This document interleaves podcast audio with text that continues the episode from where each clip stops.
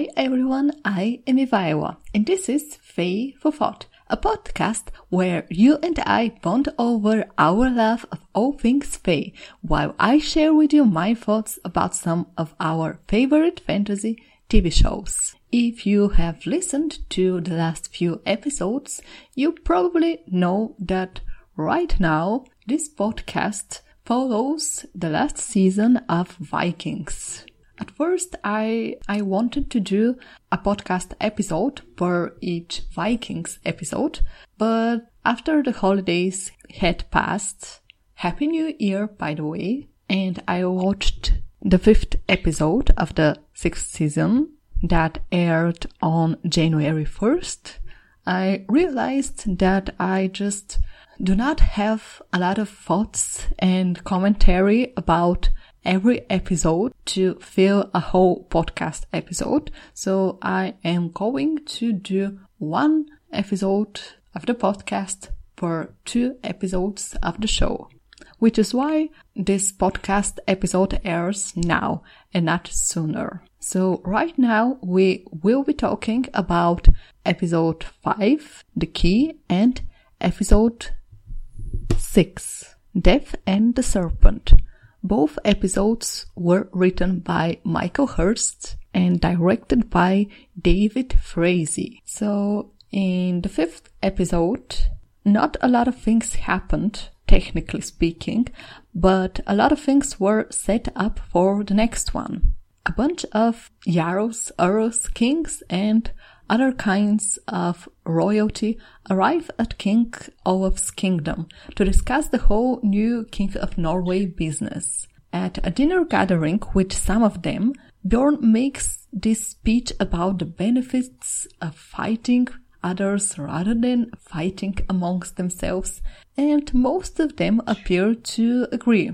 Olaf shares his plan and insists that Bjorn should be elected fairly, not just anointed. But at the same time, he doesn't seem very excited about the idea of other candidates, which is how someone can be elected fairly. You can be elected fairly if you are literally the only person in the race. There is nothing fair about it. And I gotta say again, I have mentioned in the previous episodes how King Olaf is portrayed as this very smart Yoda type guy, but at the same time, he does and says things that are kind of stupid, to be perfectly honest. Like this whole election business, he's like, Bjorn needs to be elected. But also, I don't want anybody else running against him.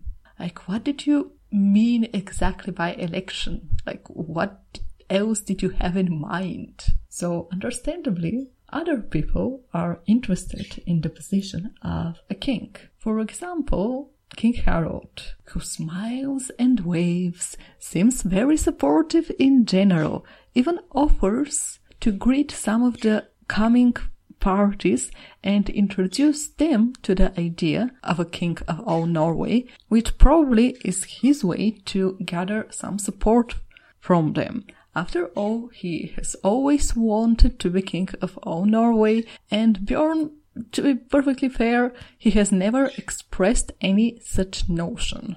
We see that uh, Flatnose and Harald are kind of glaring at each other, like they have a secret in common, like they are plotting something, and to be perfectly fair, that does make sense Harald wants to be elected king, and because of this, he wants to undermine, so to speak, Bjorn's authority. And Kjetil has his own personal issues with Bjorn.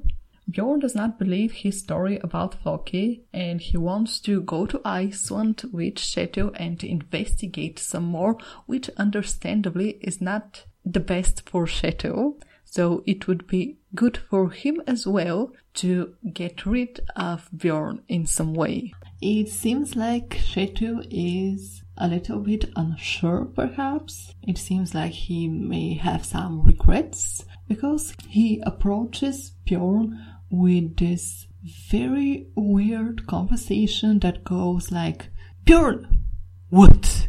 Uh, nothing, but may the gods be with you. Which was one of the weirdest conversations ever. Like, he clearly wanted to warn Bjorn about something, but at the same time, what came out of his mouth made absolutely no sense, and Bjorn is not the smartest person there. So he probably just did not pay any attention to this interaction and didn't realize that there was something weird going on. By the way, Bjorn seems to be way into the idea of him being king, even though he only got that idea like yesterday. It wasn't even his idea. We have only seen Bjorn caring about Kattegat. He was even reluctant to coming to King Olaf's kingdom to rescue Harald because he was worried about what would happen to Kattegat in his absence. He seems to share the same naive belief that Olaf has. Olaf again seems way too naive to expect from an election with different candidates that everybody would vote for Bjorn.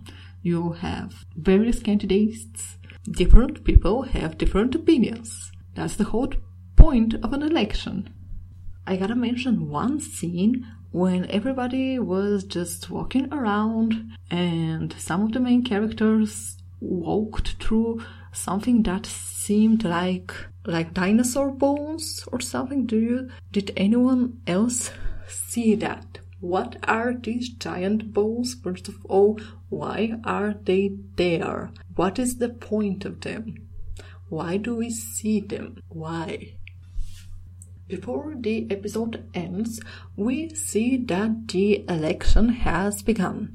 Some of the most, I'm guessing, important kings and jarls and so on have gathered there to vote, and the way the voting goes is with different tokens or something with different colors, each color representing a different candidate, and they throw these tokens, depending on their vote, in one giant bucket filled with water. And I do not understand the whole point of throwing them in an already filled with water bucket. Doesn't that make things more complicated? They would have to fish all of the tokens from the water to see who has been elected. Or is it more of a symbolic thing? Maybe we, we will find out in the next episode, maybe we won't. Back in Kattegat, we see the servant girl that is obsessed with Bjorn that seduced him with the most cheesy pickup line ever.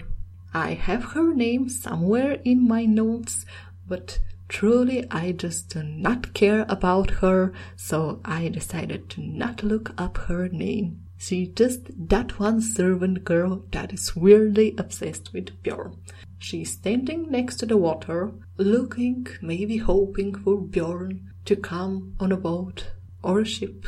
And Torvi is approaching her. They have a little conversation from which Torvi learns that this stupid girl is obsessed with Bjorn and she shares her experience about how every time Bjorn left and then came back safe, but he was always further away from her each time he came back, and the stupid girl is like, It will be different with me.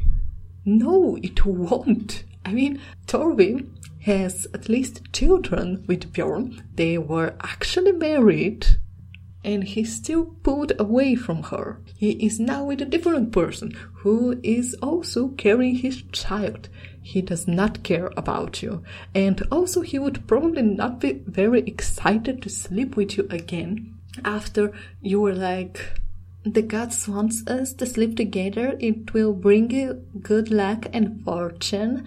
So let's make out and stuff and then he went away and is now very much screwed. I mean, he will get even more screwed in the next episode, but still. He does not care about you. Stop wasting our screen time on her. It seems like a very, very pointless storyline. Unlike Lagertha's storyline, we see Gunhild arriving at her village. And by the way, Gunhild has the most awesome and long braid I have ever seen on the show. She looks magnificent and I am in love with her. I am not that excited about her when she has her talk with Lagertha. Lagertha updates her on everything that has happened, tells her about Hali's death, and in response to that, Gunhild goes like, this is all the commentary she has on Hali's death.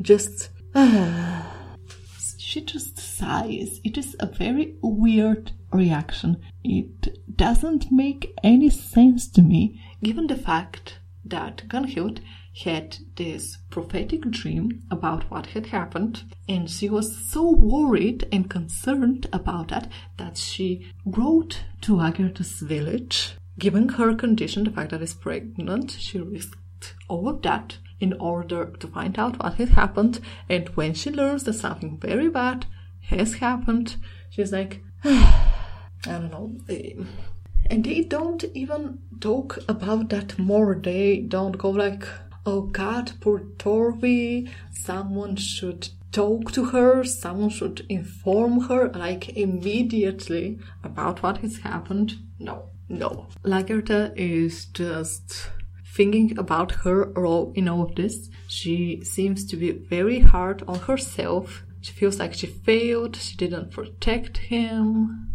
She puts all the guilt on herself. But Gunhild goes like, well, Bjorn probably made a mistake when he let all these people go because, let's be honest, if he had killed them, none of this would have happened.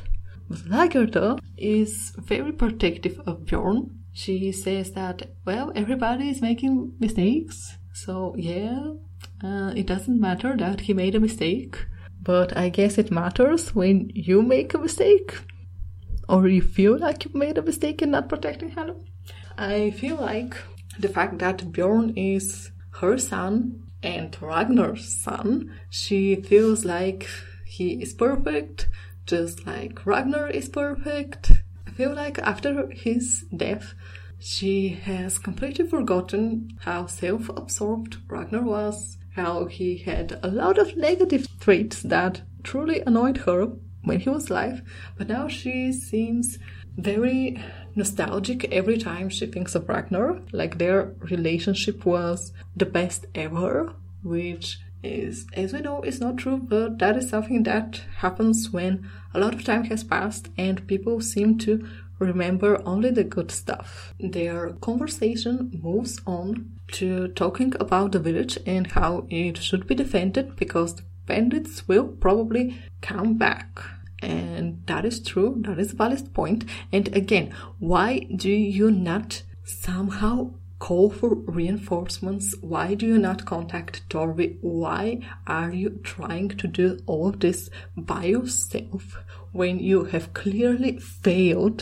Why are you doing this? Doesn't like Torvi deserve the chance to avenge her child? Aren't Vikings all about revenge? And after all, she is his mother, so it should be her right to avenge her child. Why is nobody thinking about Torvi?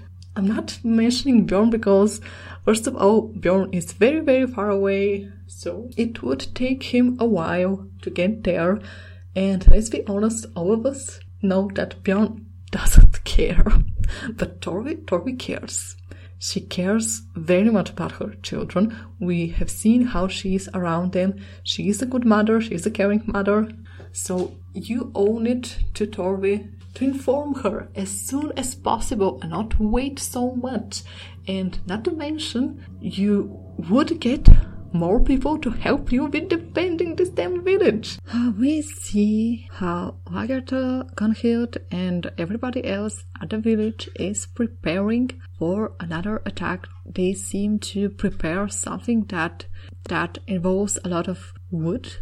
They build something very complicated, very interesting. We will see it in the next episode. After all of the work for the day was done, the old shield maidens connect with the young shield maidens by the fire, drink ale together, and probably share with each other war stories. In Kattegat, Hvitserk seems to get worse and worse. He has gathered people to help him move a giant door that will supposedly protect him from Ivar.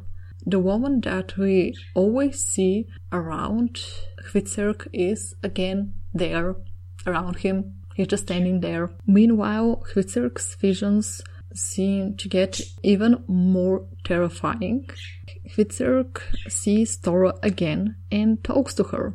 It seems like he is actually talking to Tora, the actual person who is trying to explain to him why is she there. She says to him that what she wants is revenge for her death. So Hvitserk swears on his sacred arm ring to kill Ivar, and that is when the vision of Tora disappears. We then see Hvitserk back at the crack house, which, as we learn from this episode, seems to be an actual crack house. He is there to buy not just ale but also mushrooms. And uh, at this point, I'm wondering, aren't mushrooms supposed to make you feel very different from what Hvitserk is going through? Also, as far as I know, they are not addictive.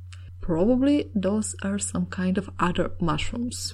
But when we see him there, and we see that he is buying these so-called mushrooms, I thought about how um, people from different religions and backgrounds used to use some kind of substances to get them in trance and communicate with the dead and some sort of spirits.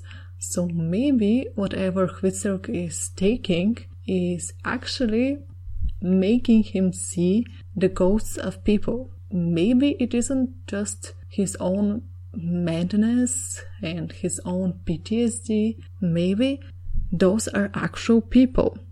Like the next thing that he sees is a vision of the seer. They have a weird conversation, the only kind of conversation that the seer ever has with anyone. So, not surprising.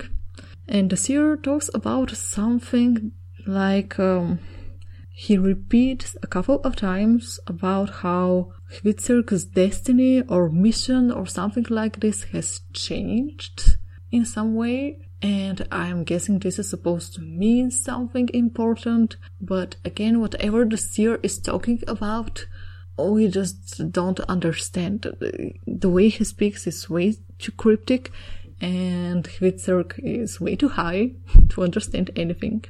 Anyway, what is interesting is that Ivar now shares something similar with Hvitserk. He is also, in a way, tortured by a ghost from his past.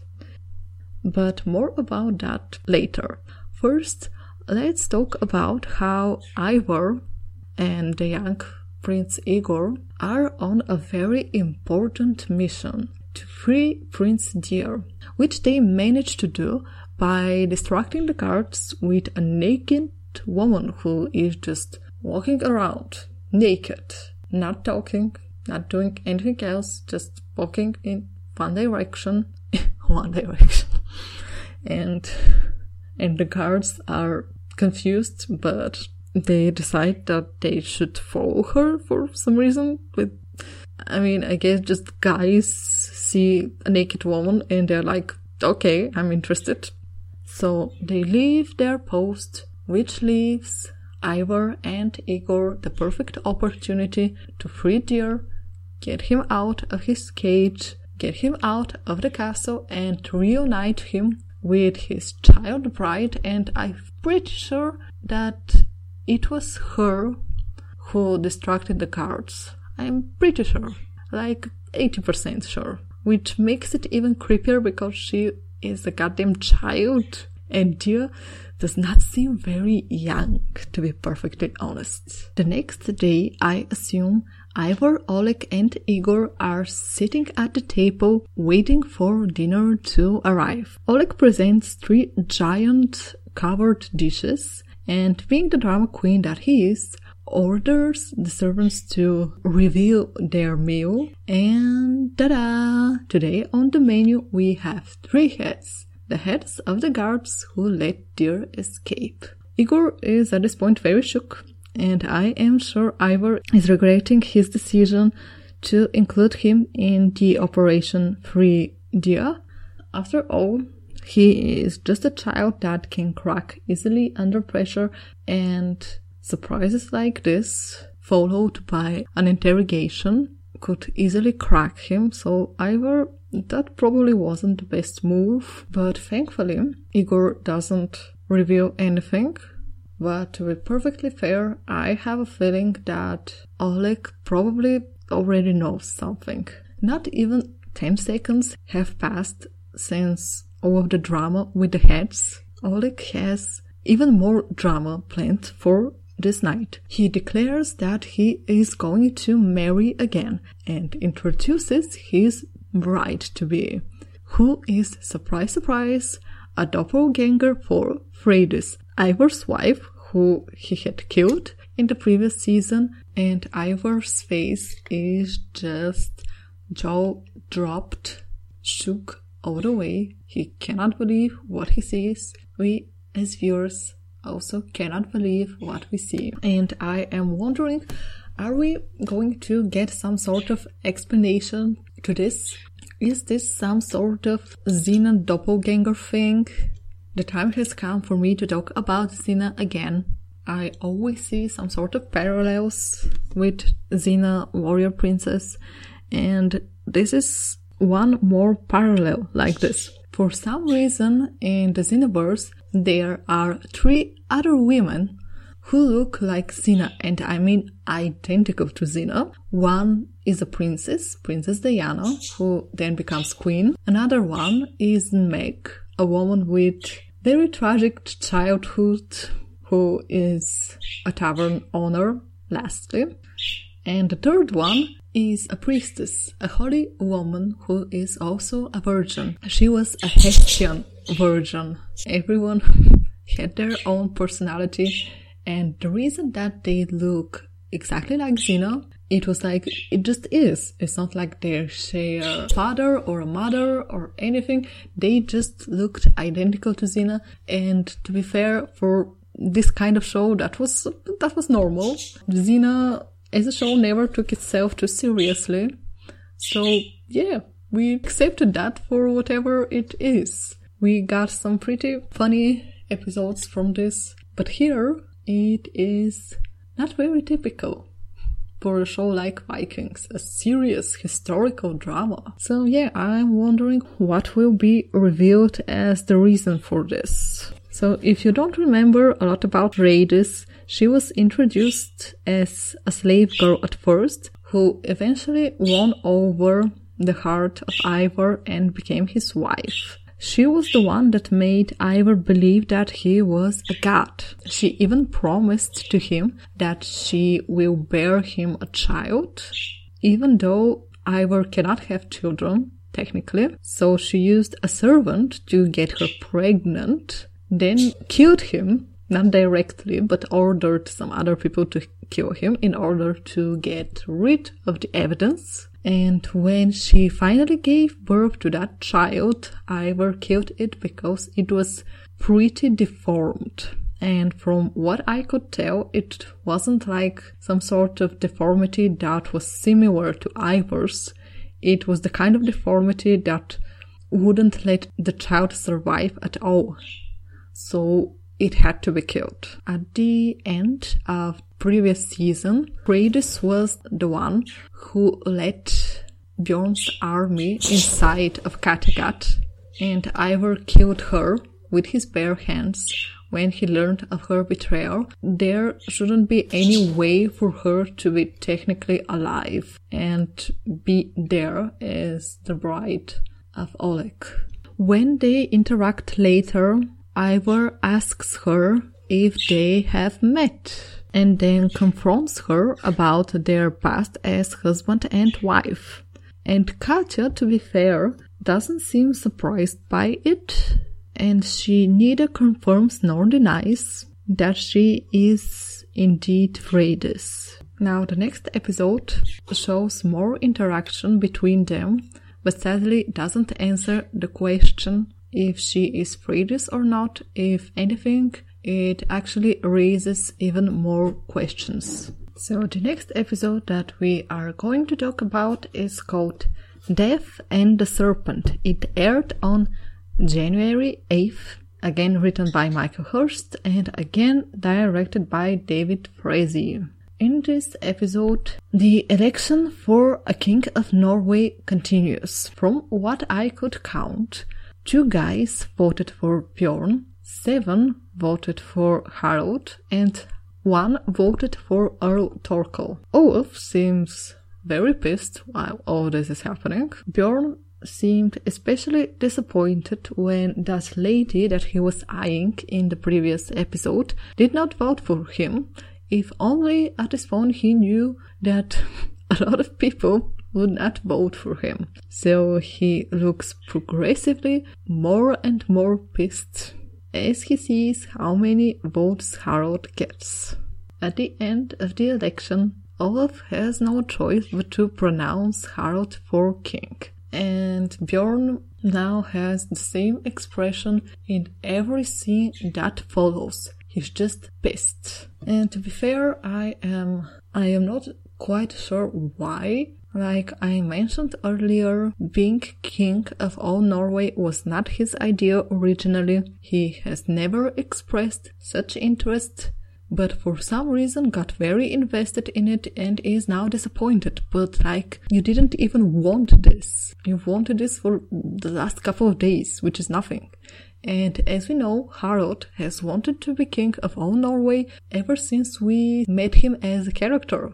He has wanted this for the longest, and to be fair, in comparison to Bjorn, he is the better choice. Bjorn is not that smart, let's be honest. He is very naive. And also, if you are interested in the actual history of things, the first king is actually Harald Finehair. So in this instance, the show is actually following what has happened already in real life. Not like the show always sticks to the actual history of things, but in this case, it did. So now Harald is having the time of his life and is being seemingly very diplomatic with Bjorn, compliments him, tells him that he would need him by his side, invites him to the celebration to which Bjorn passively aggressively agrees and disappears somewhere. At the celebration, Harald is drunk with ale and power. Like I said, he is having the time of his life. He has a conversation with Olaf in which he reveals that he had made promises. He essentially promised them whatever it is they wanted without, of course, planning to deliver. Like every politician that existed ever. And again, Olaf, aren't you supposed to be smart? How did you not realize that he would not play fair? After all, let us remember that King Olaf is the one that saved Harald from the battlefield and then took over his kingdom, which is a very assholish move. And now King Olaf is surprised that Harald does something like this. Harald also speaks to Kjetil, and we learn that Kjetil has helped Harald. And the reason that he has done it is because he wants to be king of Iceland. He then proceeds to ask Harald about Bjorn, what he will do with Bjorn. And Harald is like, oh no, he will be fine, don't worry. Then looks around, realizes that Bjorn is nowhere to be seen and gets very, very pissed. At this point, Kjetil kind of realizes what is going on, hurries back to Bjorn's tent and warns him that Harald is planning to get rid of him. Well, yeah, after all, this is Harald. He wouldn't want to have someone like Bjorn who will always question his power and will incite others to question his power. Bjorn apparently didn't realize that could happen. Again, Bjorn is not very smart. He should have disappeared the moment that Harald was elected king. But I guess he was too busy sulking. So now in Bjorn's tent, they get attacked immediately, lose a lot of men, although I'm wondering where are all of the other men of Bjorn's army? What happened to them? Aren't they supposed to be around?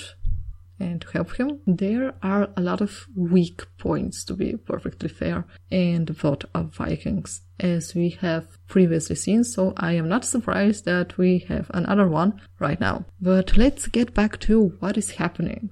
Kjetil gets badly wounded defending Bjorn, and I am really wondering what, what his motivation behind all of this is. He wanted to get rid of Bjorn somehow so that he wouldn't mess things up in Iceland. And now he risks his life trying to defend him. It doesn't make sense to me. I understand that he might feel guilty, he might have some regrets, but to the point of risking his life for Bjorn, Hmm. Nevertheless, Bjorn picks him up and together with a couple of other guys who have survived, board a ship, a boat or whatever, whose captain or boss or whatever is named Eric, who is, as we learn, a warrior for hire. Together with his group of men, they help different people for money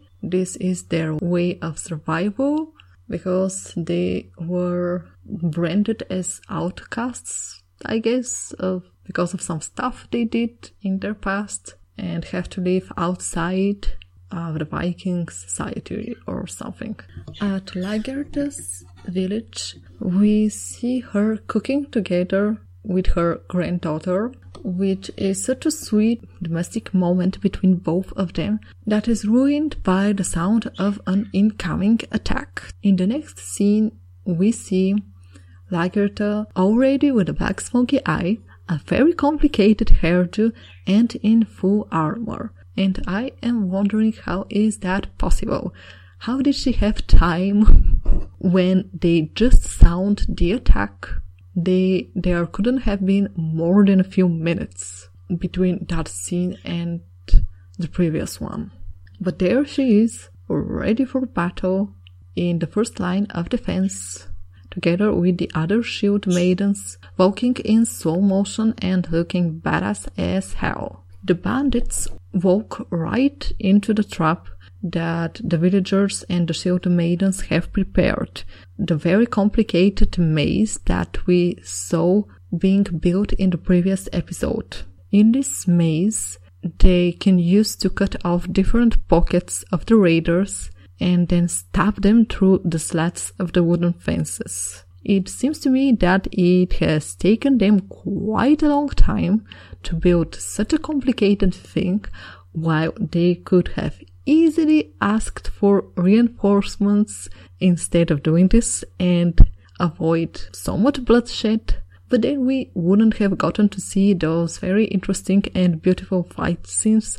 So it, the plot needed it to be so. And bandits are always somehow more than they were before, even though they get crushed every time. A lot of them die and somehow they get back with even more people. Again, I guess the plot needed it. So some of them get burnt, others are ran through with stakes. Some of the shield maidens die as well, like the one that was always cowing, like going like I don't know why she was doing that the whole time, but at this point, when we see her getting beheaded, it's kind of satisfying. Oh my god, we wouldn't hear that annoying noise again. Thank God. Thank you. The bandits retreat because a lot of them died, but White Hair remained. He now wants to fight Lagertha in hopes of killing her and thus restoring his reputation or something. He blames uh, Bjorn for branding him and casting him out. He explains that it just so happens that he was on the side of Ivar. He could have easily been on the side of Bjorn, to which Lagertha responds with Bjorn didn't brand you for being loyal to Ivar, he branded you for being disloyal to Ragnar. And I'm like, what? To be perfectly fair, Ragnar has always seen Ivar as his one true heir. He has repeatedly said that Ivar is the most similar to him. He trained him to be a ruler. It was technically what Ragnar wanted. So I don't know what this line is all about. I am guessing Lagertha is is just too obsessed with Ragnar and continues to idolize him. Like I mentioned earlier, the fight between them is one of the best fights we have seen so far, and we have seen a lot of great fights in this season. Choreography is just way, way better than the last season, for example. Both of them take serious hits and grow wearier and more worn down by the moment. Lagertha gets a pretty bad blow on the side of her torso. Her shield gets progressively smaller and smaller, and while the other shield maidens offer their help, she's like, no, no, I need to do this by myself, go away. There is also dramatic music, slow motion. It seems like she is sacrificing herself for, well, literally nothing. Why is it so important for her to die uh, or not die? We don't know, fighting him. She even opens her arms as if she is ready for him to kill her, but instead, surprise, surprise, she uses this moment of him thinking that he has already won, but as white hair goes in for the kill, she swoops to the side, last second, comes up quickly and drives what is remaining of her shield into his neck and slices his throat with a sword she picked up from the ground. Now, after all of that, for some reason, Lagertha decides to go by herself to Kattegat and tell everybody what happens. She needs to go right there before even treating her wounds and even refuses Gunhild's suggestion to come with her because Gunhild is wounded and shouldn't travel, which is exactly what Lagertha does. She is very much wounded but decides to travel and it doesn't seem very typical for Lagertha. She wouldn't just ride off alone after such a serious wound has been inflicted on her. She could have taken some people with her the next day and just have a little bit of time to relax. But as we have seen, she apparently has some sort of death wish and just digs her grave deeper and deeper. In Kattegat, everyone has gathered around the table, all cozy and nice with candlelight, contrasting the rain and darkness outside. A woman in what appears to me to be rust clothing sings a song about Lagertha, I think. It is literally the only word from the lyrics that I recognize. All this is happening while the actual Lagertha is arriving barely alive. She falls from her horse and proceeds to drag herself on the ground. Manages to get up and stay on her feet for a little bit when she sees the seer. And at this point, I am wondering is she dead already? Is that why she is seeing him? While all this is happening, Hvitserk is losing it again. Terrified of Ivar still hallucinating, he leaves his hut, punches the woman that is always near him on his way, grabs a knife, and goes out into the rain sure that Ivar is coming. He still is having hallucinations or visions and is following the tail of a long black serpent. He sees that serpent as Ivar, and when he catches up to him, he proceeds to stab him repeatedly, only to realize after the hallucination is gone that it was actually Lagertha. And Lagertha is like, it's fine, I'm fine. It was foretold by the seer, so it's fine. It's Hvitserk, don't worry, don't cry. It's all good. I was supposed to die. Please don't be sad. And she reveals something that I think it was mentioned in the earlier seasons. The seer has told her that she would be killed by a son of Ragnar. It is kind of a poetic justice for her to be killed by a son of Aslaug, who she killed in the back. By the way, she shot her in the back. I am still pissed about that. So it would make sense, like I said, that would be justice, that would be revenge, that would be the Viking way. But technically, the way that it happened is so far from it. Poor is going to get even worse, I'm sure of it. He's going to blame himself, and this would drive him even further into madness. Very different things are happening in Rus. The wedding between Katya and Oleg proceeds, and this is like a very short scene. I wish it would be longer because the costumes are beautiful so detailed, so perfect, and I wish we had more opportunity to look at them closely. A lot of thought was put behind the way that everybody was dressed for this wedding. After it, it is just Ivar, Oleg, and Katya eating. Oleg reveals that he knows Ivar had a child with his wife, which suggests that he did his research and chose uh, Katya as his wife to specifically play games with Ivar's mind. She herself also seems to be on it, asks Ivar to take her dress off because she is way too warm, and then Oleg proceeds to have sex with her on the table while Ivar is watching. Ivar does not want to stay there and look at him. He even says it, but Oleg will hear nothing of it. He must stay and watch. Oleg is, I guess, this is Oleg's way to assert his power and dominance over Ivar to kind of like flex his muscles. It is super gross. And all of us, including Ivar are just cringing watching this whole scene. So yeah, like I said, we didn't learn much about uh, Katya's background. We don't know if she is Freydis. At this point, we just know that whatever Oleg is playing, she is in on it. She is trolling Ivar quite hardcore, but what is she exactly? We don't know. Maybe she is some sort of creature that was similar to Harbard. Do you remember Harbard?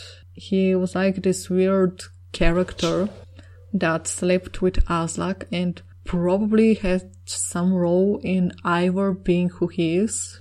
So maybe it is something like this. I don't know. I am curious to find out what sort of explanation there would be. And I gotta say, a Xena-like explanation would not suffice for this type of show, although it would be hilarious. so this is my episode for the last two Vikings episode.